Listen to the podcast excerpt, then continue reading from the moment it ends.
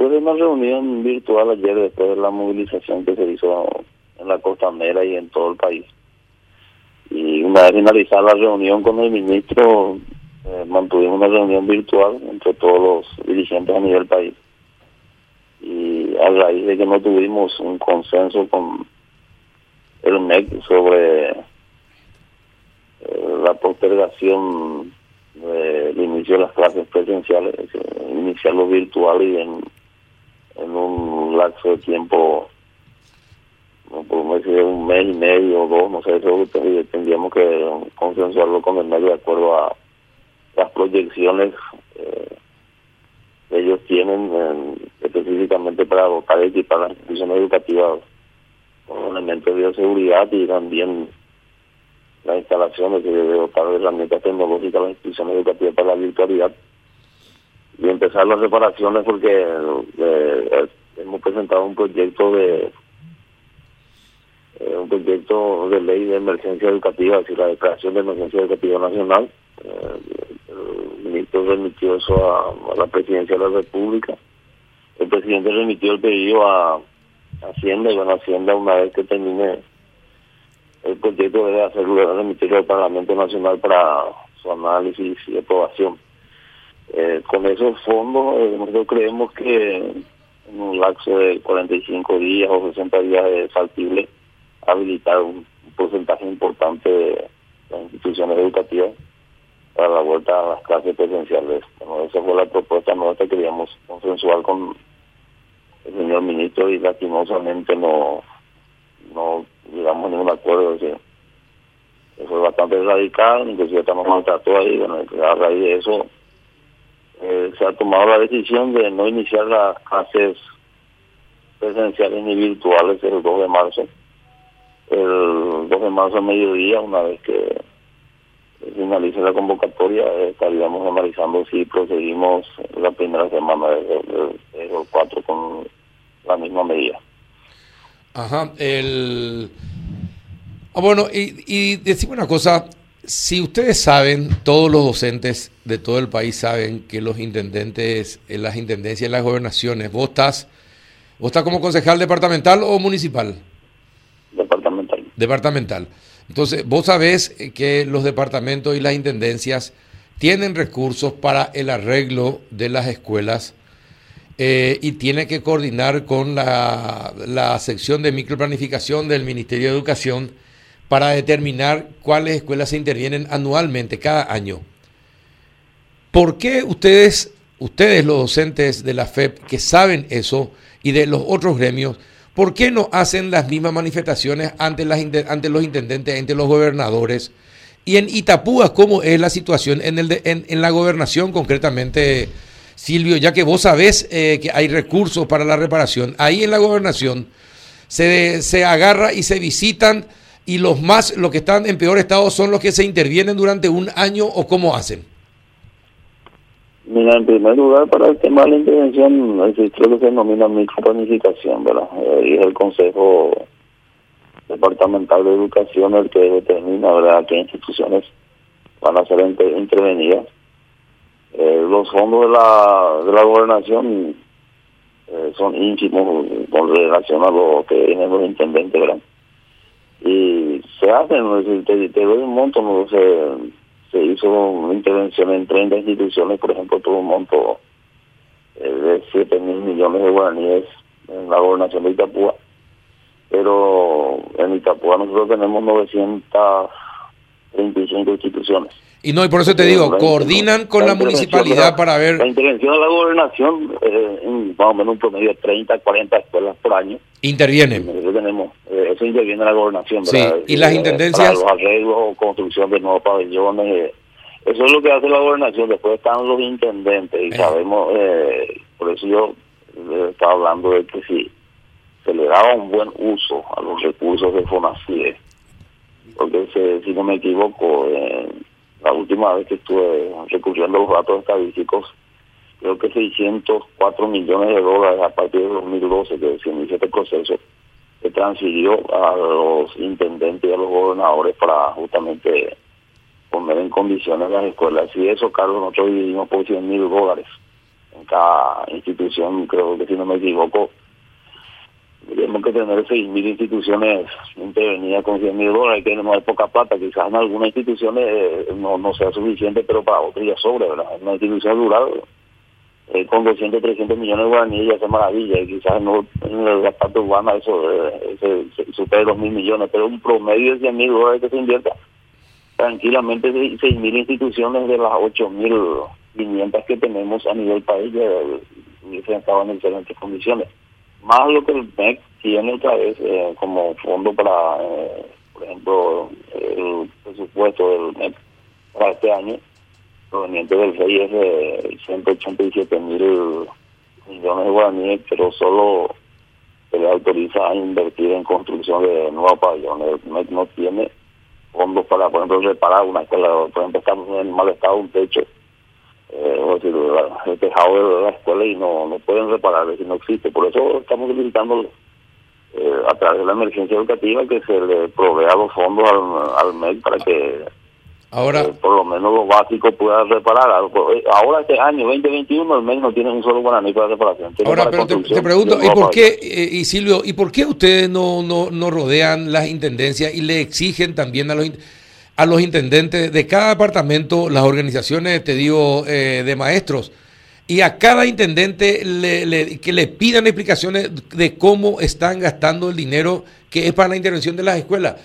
Eh, porque ahí está el, el, el la cuestión. Y, sí. y, la impunidad, hermano querido. Eh, yo tengo otra estadística que no, no sé si, si me quedo... al, al, año pasado yo estaba viendo la estadística tenemos hasta el año pasado, desde el 2012, que empezó este tema de distribución del FONACIE, hasta el año pasado, más de 130 denuncias de, de hechos de corrupción contra el intendente.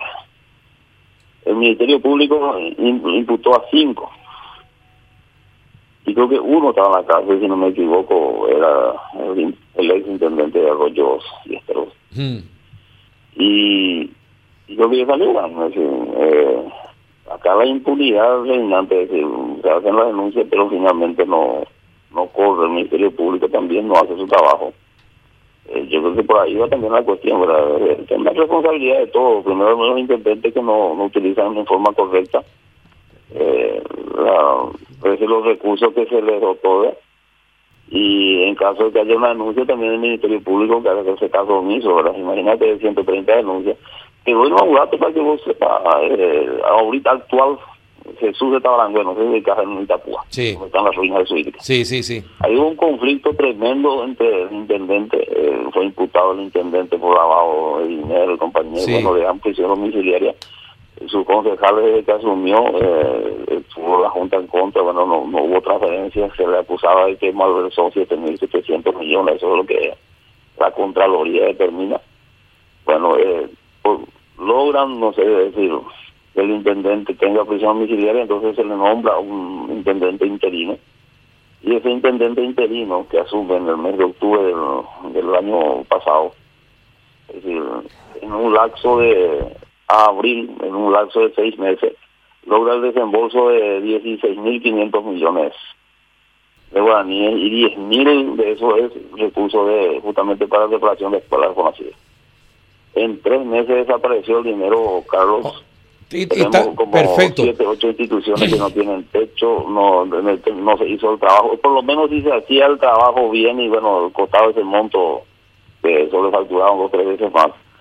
Y están todos libres y campantes, ahí se están peleando y no hay ni, una persona imputada, nada. Entonces, eh, te doy y ahí todo el día están en de manifestación en manifestación, tanto los docentes como eh, los, pobladores. No tenemos nada, claro. Te, te doy un ejemplo eh, el mayor Otaño, también la misma cosa. Estaba un estudiante que se pasó un año peleándose con un intendente justamente y también con los docentes por el tema de la mala utilización de Fonacía y tampoco está imputado. Es difícil la, situación en otro país. Ahora, entonces, vamos a hacer una cosa. Te propongo algo.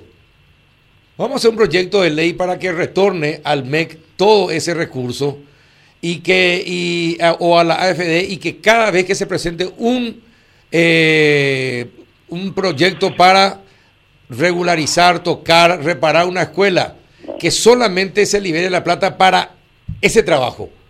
y, sacarle, y vamos a sacarle a los intendentes, vamos a sacarle a los intendentes y los gobernadores esa plata y, que se vaya y, que se vaya otra vez a a una fiducia y que cada proyecto se use solamente para ese proyecto de tal manera que no se usen otras cosas la plata. Eh, vamos a hacer eso. ¿Te, te animás a presentar un proyecto de ley así? Me parece interesante, pero yo no le no le otorgaría al mes eh, esa plata. Yo propondría, no sé, algo similar lo que es la de Navidad, no sé, una indicación de una institución que específicamente eh, tenga esos fondos y maneje para la reparación de escuelas. y, puede ser también, y por eso te digo... Tirarle el fardo al mes, que eh, el, señor Peta tuvo un año y no, lastimosamente no ejecutó. Ah, tenemos el fondo de, del porque para mí, eh, hasta hoy yo no he visto los frutos, no he visto lastimosamente. Eh, es decir, hasta hoy no he visto buenos resultados del dinero que se ha utilizado de parte del FEI. Es decir, no, nadie se Carlos hasta hoy. Decir, no, no sé, se habla de 450 millones de dólares, pero al menos... Eh, lo único bueno y positivo que suelo escuchar es el tema de las becas de Carlos Antonio López, ¿verdad? pero lastimosamente el 80% de los beneficiados son pues, gente pudiente, es decir, por los requisitos que, que tiene para acceder a esa beca. Pero lo único que yo veo en, como que se ha utilizado bien es en ese sentido. El resto, hermano, no, eh, hasta el momento no he, visto, no he visto resultados positivos del trabajo del FEI por el momento. ¿verdad? Pero eso no, quizás, si alguien eh, el número quizás me puedan demostrar, pero en la realidad no se ha visto, ¿verdad? En ese sentido. Por eso también tendríamos que reestructurar eso. Y, yo creo que debe una institución, como está diciendo, sacarle a los intendentes, a los gobernadores y una institución X se encargue de, reparar. Hemos dilapidado 600 millones de dólares por el momento. Y, bueno, y, por eso te digo, me parece que me parece que las manifestaciones deberían ir en ese sentido. Eh, y vamos a obligarle a los intendentes y a los gobernadores a que devuelvan la plata o que hagan bien el trabajo como corresponde y deberíamos, además tenemos la excelente oportunidad de, ahora van a cerrar de elegir nuevas autoridades, bueno, espero que la ciudadanía también elijan determinada.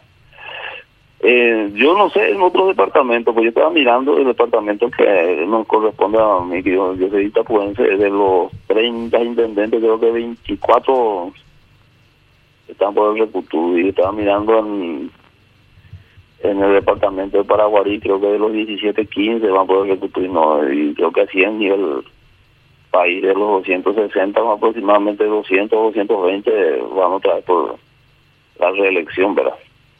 Imagínate si pueden ganar la mayoría, Carlos. Bueno, antecedentes. Bueno, en, resumen, el, el 2 eh, no comienzan las clases. No, Carlos, a no ser, si estamos, abiertos al diálogo hasta el domingo a la tarde.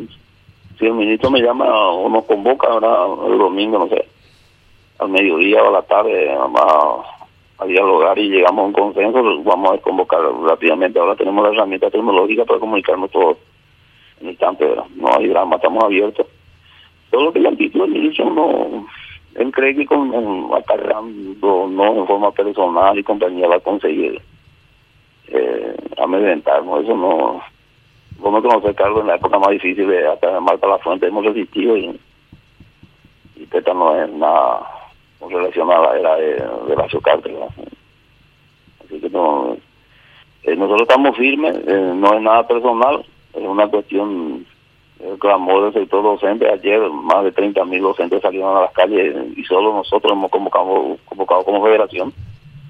Y el lunes también vamos a tener acompañamiento de otro muy importante, que es la UNE, que tiene una buena cantidad de asociados, y prácticamente el 85% del sector educativo no iniciaría el 2. Para mí es más lástima que va, se convertiría el, señor Petan en el primer ministro de la era democrática que no tenga la cintura política de evitar este tipo de conflicto, porque siempre hubo amenaza de no iniciar las actividades escolares y compañía, pero siempre nos sentamos a dialogar y finalmente se levantaba, se trabaja eso y se iniciaba, ¿verdad? Pero con la actitud que tuvo ayer con nosotros, yo veo difícil que se pueda trabajar eso, Carlos.